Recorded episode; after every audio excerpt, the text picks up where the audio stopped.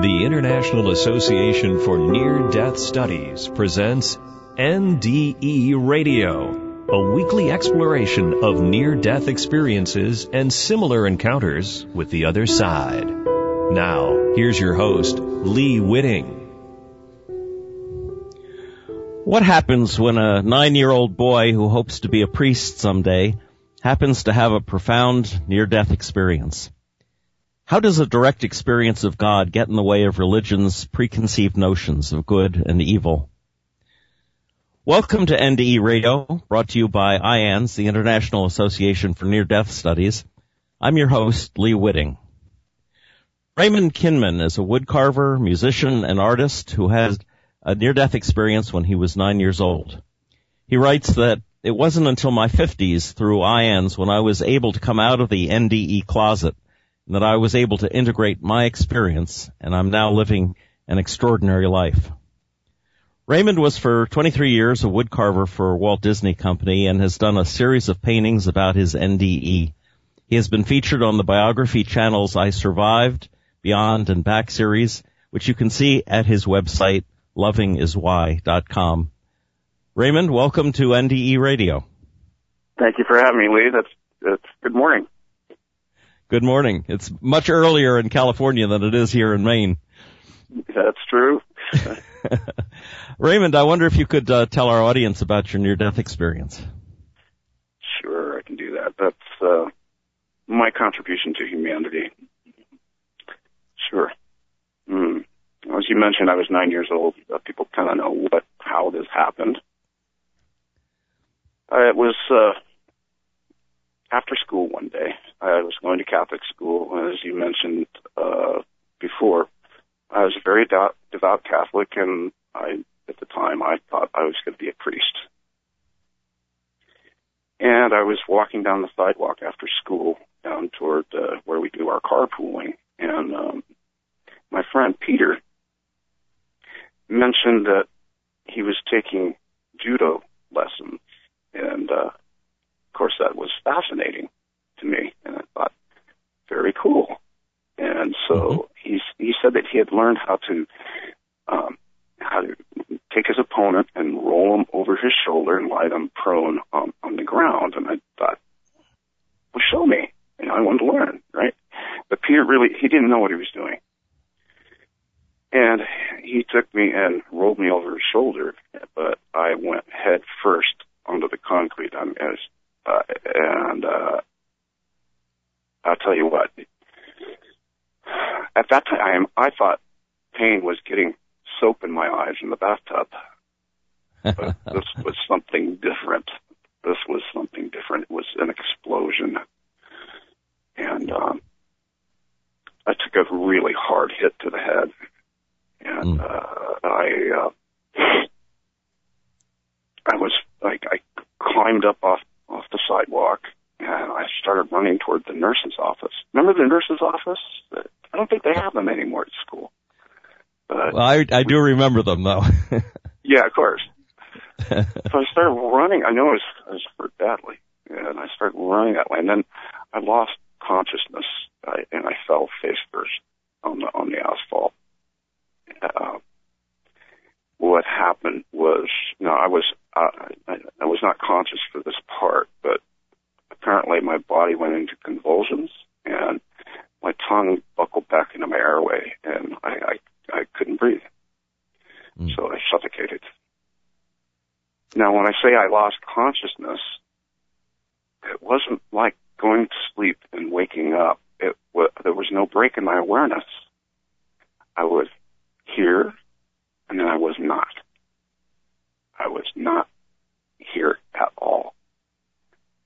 And I can only describe the first part as a void. And there was there was no darkness, no lightness, no sensations, no no gravity. It was nothing and I, and, but I could still reason. I was still me, me, me, me. and, mm-hmm. um, um, I started getting scared. I was afraid. I couldn't figure out what was going on, but I was trying to. And uh, the fear started ramping up. And I finally came to the conclusion that now I remember I didn't remember the accident. I couldn't remember that. But I finally figured out that I had lost my mind, that I, I'd gone crazy. Hmm. And and when I figured that out, I thought, well, if I'm going crazy, there's nothing I can do about it. And I just released. I let go. Mm-hmm. And when I let go, the pleasurable sensations began. Starting with, with like peace and contentment and, uh, and then that started amplifying and ramping up into utter bliss. It was so beautiful. And what did you see? Well, yeah, uh, I'm going to have to leave some details out because we're limited on time here. So sure. kind of just give you some head, headlines. Uh, I became aware of a, a, a point of light, intense, brilliant, a jillion times brighter than the sun, white light. And somehow I knew I had to go there. I don't know how I knew that. Um, but and maybe some of the listeners have heard uh, tales about traveling through a tunnel or floating above your body. Uh, that, those that didn't happen to me, but I somehow that white light kind of sucked me into it, and it was living, breathing. Uh, love and I it I became the white light. It wasn't something separate from me. It sucked me in, and I became that that light. And um, when I talk about this, the, frustrating part is that there was no time or space there. There was no past or future. There was no up, down, sideways, back and forth, it's going to sound like that when I when I talk about it because it, time and space are built right into our language. Uh, but it wasn't like that. And uh, um, one of the most profound things about it was no time. Uh, as I mentioned, there was no past or future. It was a perpetual unfolding of now. I'll say that again. A perpetual unfolding of now. And what that feels like, I think, is is that I I was still Raymond, uh, but I wasn't Raymond, the noun, the person, place, or thing. Right? Hmm. I had become Raymond, the verb. I, I was an action. And it was as if I had, somebody had put ing at the end of my name, Raymonding. The whole universe was Raymonding.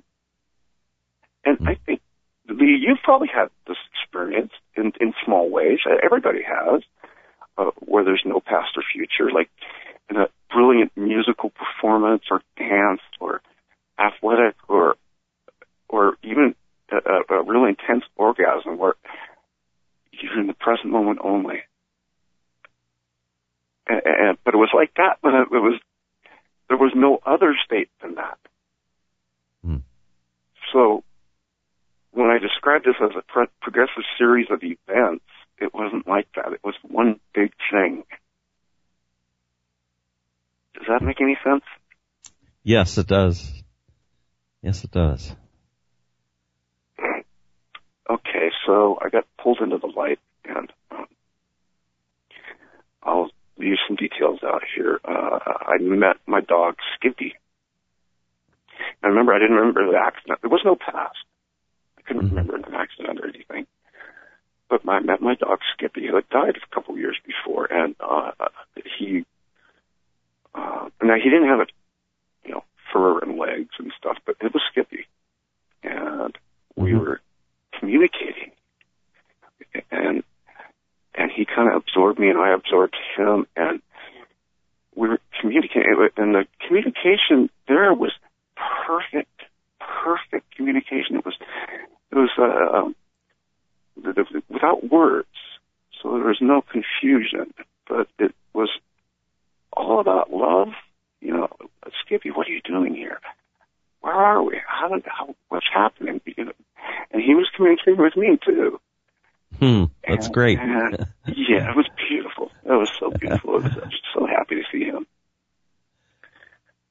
Um, another headline would be, I saw these. Well, I- now everything was made out of light. It's about the best I can put it. And there was no stuff Mhm. there, right? I saw these columns, like these golden columns. Um, like you, you can maybe picture Roman columns, the Parthenon or something like that, right? Yeah. They were Yes. huge, and they went up like Jack and the Beanstalk, and it felt like it was. They were arranged in such a way that it felt like it was an entrance to something, but I didn't go there, so I don't know what that was. I really, there's a lot I don't know. Um, the next headline would be that I was greeted by some sort of spirit uh, or entity. I don't know what what this being was, but it was intelligent like me, and he knew me. It was a masculine presence, by the way. I can't explain that. I don't know what that means. And he called me and said, Raymond, come here. I want to show you some things. And he absorbed me, like Skippy did. But, and we, we fell in love with one another. The most intense, you know, I've tried to think of adjectives to describe the love there, and nothing really works. You know, unconditional, no. And the only one that works is infinite. It Hmm. was infinite love. And it permeated F- wave after wave after wave of cleansing love washing over me. And he, he, when he said, I want to show you some things, I, I had this download. I, I can only call it a download. It was like billions of questions were, were answered in, in just a moment. Uh, and all of creation opened up. It kind of shimmered and, and, and I understood. And the odd thing was that I, it wasn't like learning anything. I already knew it. It was more like remembering something. Not really, but kind of like that. Mm-hmm. Yeah, it was. I. It was beautiful. He then showed me how utterly critical my purpose was. Uh, and when I speak about m- my purpose, I'm not really. It's not me. It's it's the listener. It's you. Mm-hmm. There is no way, Lee, that creation could possibly unfold without you fulfilling your purpose. I know a lot of people struggle with that. You know, what's my purpose? We all have our stupid jobs and our stupid bosses, and you know, we go home and watch TV and think, "Come on, there's got to be something more than this." yeah. right. But he showed me what my purpose was. And this is kind of frustrating for me, Lee, because I've heard teacher after guru after priest after minister say that the reason we're here is either for a test or to learn and grow, learn lessons and grow and move to the next level. But that's not what that wasn't it. That there was n- nowhere to grow to there. There was no lessons to learn. There was nothing like that. Uh, and, and I was told what my purpose was and what your purpose is. And it sounds kind of simple, but it's not. It's a very complex and multidimensional thing. Um, listener, your your purpose is to love. That's it. And love is not just the warm fuzzies. Love expresses itself in so many different ways. As a matter of fact, it was very clear there that this stuff, the world that we live in, like rocks and almost everything is made out of love. You are made out of love. It was so clear there. And, you know, sometimes when I travel around the country and I speak, when I get to this point where I tell people what your purpose is, is to love, boom, the lights go on. You know, I see the light bulbs above people's heads. Oh, mm. that's right.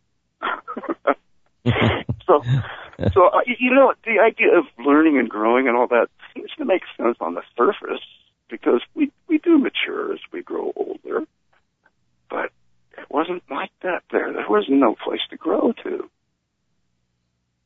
And, and if uh, all if all of our questions are answered on the other side, then what is it more that we have to learn? Exactly. So I think you're I think you're right on target with that. You got it, Lee. You got it. Thank you for that. so I guess the last part would be he being that I had to download with, and I, I can only remember a few things from that download. But um, he said, uh, you know, "I want to introduce you to to m- my Creator, like to God, and if you don't like the word God, use something else." but it wasn't the dude with the big white beard and the lightning bolts. Mm. And um, it, and it, it opened a step deeper. And uh, here's kind of what God looked like. If you can imagine this, the best I can do. I've never been able to paint this this one, but uh, not yet anyway. Mm. Imagine that you are the Hubble Space Telescope and, and your floating sphere of awareness. So this is sur- surrounding you on all levels. And you're the Hubble Space Telescope and you're looking at a galaxy. And galaxies are made up of little tiny stars, all little tiny points of light. And all of them together create this tremendous glow of light. Um, and each one of, I was one of those points of light. And each one of those points of light was every single snail or head of cabbage or tsetse fly or human being who had ever lived. Each one of them was one of these points of light. And there was no higher or lower. There was no higher beings or lower beings or anything. It, it, and we were all connected. It, it was like I was still me, but I wasn't. I was also we.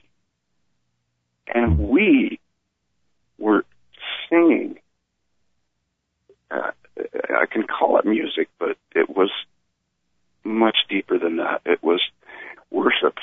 It was uh, it was it was love. It was I love you, and it was this music that, that makes music as we understand it now just pale in comparison because it, I have to taste it and breathe it and digest it, have sex mm. with it, and it was it was complete. It was so cool, and we were worshiping one another. It was so beautiful because we were all one. So I was still Raymond, but I was God. too at the same time. that's hard to explain. I wasn't God, but I was. And Hmm. um, then uh, I was told I had to, I had to go back. It was not my time. I had to go back, and I didn't even know what back was. I didn't know what was happening, but I knew back meant something other than what was happening there. I just I I threw a spiritual temper tantrum, and I said, "No, I'm not going to go back. No." And then once again, it's not your time. You probably heard that line before. It's not your time. You have to go back. Well, it wasn't in I words. certainly have. That's yeah. It wasn't words, but that that's what it was. It's not your time. You have to go back. And I was sent back to my body, and uh, getting stuff back into my body was not a pleasant experience. It was gross, and I was racked with pain. And I remember opening my eyes and seeing the paramedic circled above me. My head was packed in ice and uh, I I remembered what happened, and I closed my eyes. I tried to go back. No, close my eyes. It's so kind of funny when I think about it now. I tried to go back, and uh, I heard one of the medical team say, "He opens his eyes, opens his eyes," and he starts slapping me in the face. Raymond, wake up! Don't go to sleep! Don't go to sleep! You know, and uh, then there was a bunch of medical stuff that happened, but. Um, mm, um, Did when I was did you tell? I was Go going to say, did you tell it? Did you tell anyone about your experience? I did. Um, when I was in the hospital, my mom came in, and uh, she happened to be the director of nursing at the hospital that I went to. Hmm. So I told her what happened, and she just she was also a very devout Catholic, and she said, "Well, of course, honey." You took a hard blow to the head, and the brain can do some funny things when you know you have an injury like that. And I was going, no, mom, this was real. And she was really concerned about it because she believed me. But Hmm. back then, this is 1966, near death experience wasn't part of our national conversation like it is now. And so she just assured me that she would set up a meeting with the parish priest, my mentor, Father Gallagher, and um, we worked through it. And I can imagine we also, you know, I, I didn't have the power of language that I have now. I was nine years old. I must have found it like a fairy tale. Hmm. But when I met with the priest, he told me that um, that his, he used his best training. I think. Um, I don't think he did a bad job.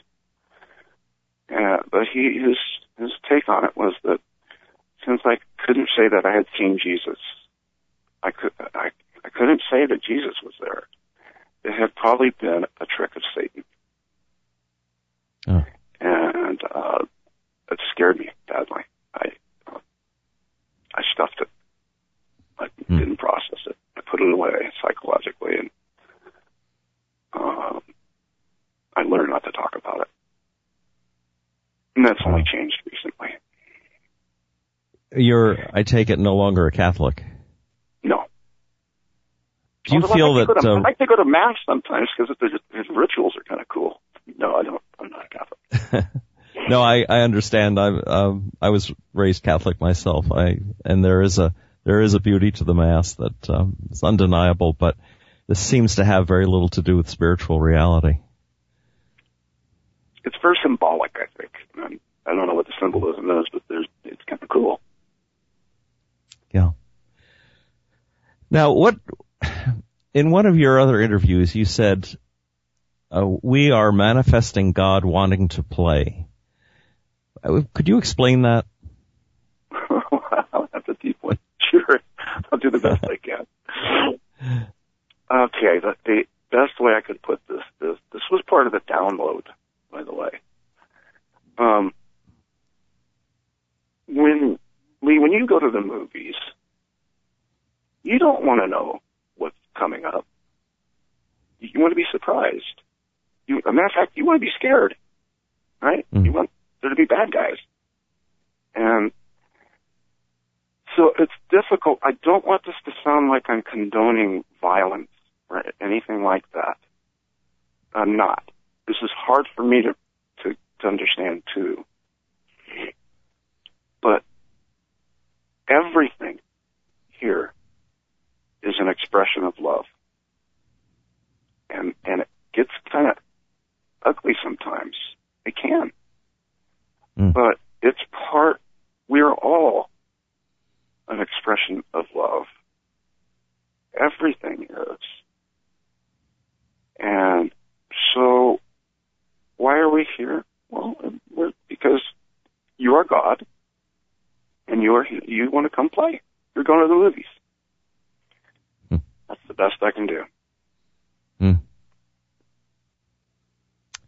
Paul, uh, St. Paul said that we are already in the heavenlies and that image is always conjured up for me, the fact that, uh, we're sitting up there, perhaps manifesting our own bodies like avatars in a video game, going through these uh, adventures that we go through, and uh, perhaps it is all for for our amusement.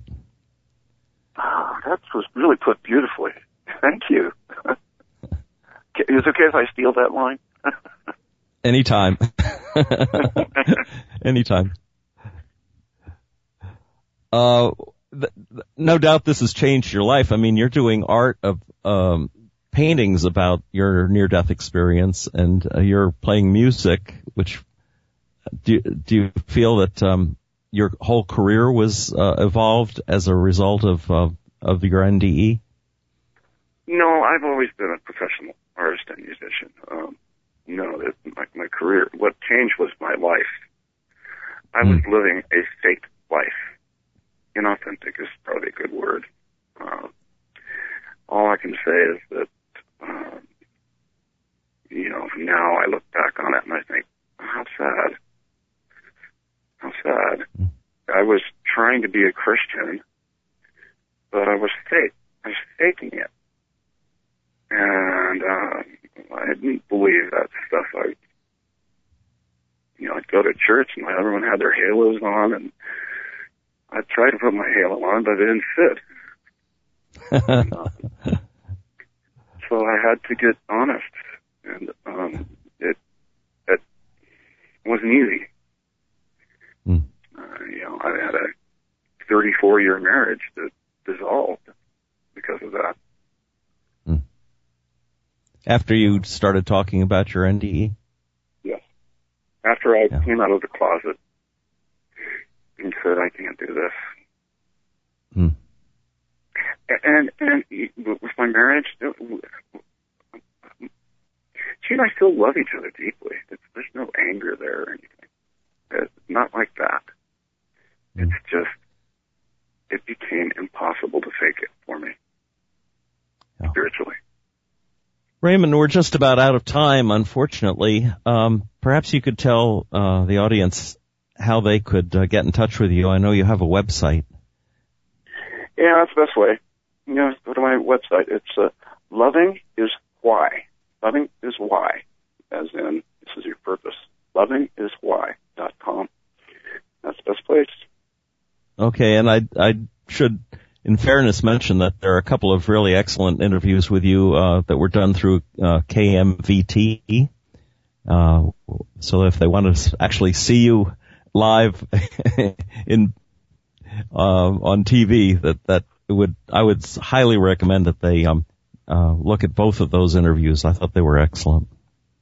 Yeah, there's the biography channel thing on my website as well, which is is it's uh, more dramatic. It's about 11 yeah. minutes long, and they spent half of it on the drama of the accident. But they did a good job. I mean, that's yes, TV. they do, and and they've done a lot to promote it.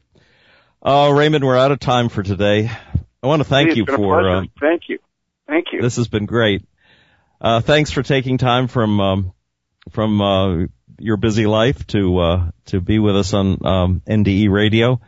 And uh, to the listeners, if you'd like to listen to this show again or any other of our programs, please visit our website at nderadio.org. And for more information about IANDS, please check that website at iands, I-A-N-D-S dot org. There'll be information on that site about our upcoming Labor Day weekend conference on NDE's health and healing.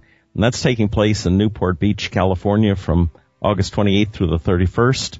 I look forward to seeing you there. Thanks for listening.